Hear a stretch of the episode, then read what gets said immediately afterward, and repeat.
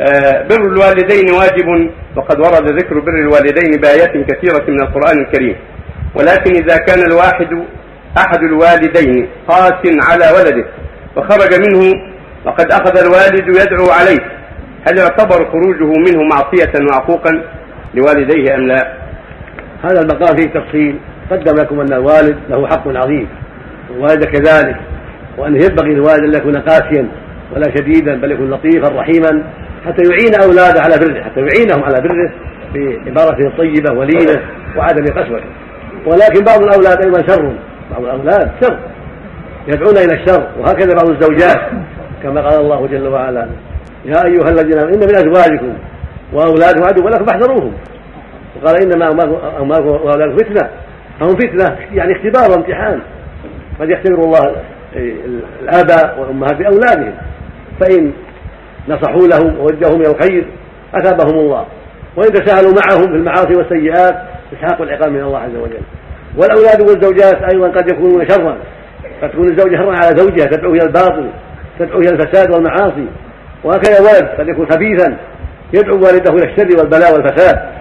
فيجب على الوالد أن يحذر وأن لا ينساق مع أولاده وأن لا ينساق مع زوجاته فيما لا ينبغي. بل ينظر فيما يدعون إليه ويختار منه الطيب. ولا يختار الخبيث. إذا دعت الزوجة إلى شيء فلا يسارع إلى إجابتها حتى ينظر النتيجة. وهل هذا شيء يرضي الله؟ هل هو جائز؟ وما عاقبته؟ فيختار ذلك ما فيه الخير والعاقبة الحميدة ولا يضره ذلك. وهكذا الولد قد يكون شرا قد يكون فاسدا قد يكون منافقا قد يكون كافرا يتلبس بالإسلام فليحذر هذا الولد. ولا يأخذ من من كلامه ولا من دعوته ولا من طلباته إلا ما كان يرضي الله ومما أباح الله سبحانه وتعالى ومما يرجو فيه العاقبة الحميدة. حتى لا يقع في شر مما حذر الله به. نعم.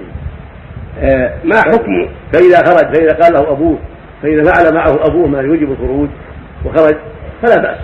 إذا كان والده ضيق عليه وضيق على زوجته ولم يمكنهما مما ينبغي مما أباح الله لهما لسوء خلق الوالد فينبغي له أن يعالجه بالتي أحسن. يعالجه بالتي أحسن يرفق بوالده. ويقول يا والدي ارفق بنا أرجو أن تفعل كذا وكذا والا فاسمح لنا أن نخرج من هذا البيت إلى بيت آخر.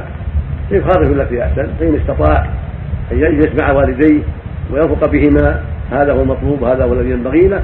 وإن لم يتيسر ذلك لشدة الوالد ولأنه يعامل معاملة قاسية تضره في دينه ودنياه وربما سببت عليه انحرافه عن الهدى وربما سببت أيضا حقوقه لوالديه ووقعه فيما حرم الله فليخرج وليعامل والديه بعد بالتي هي أحسن ولو دعوا ولو دعوا عليه يرفق بهما ويعامله بالتي هي أحسن ويجتهد في برهما وإرضائهما بما استطاع.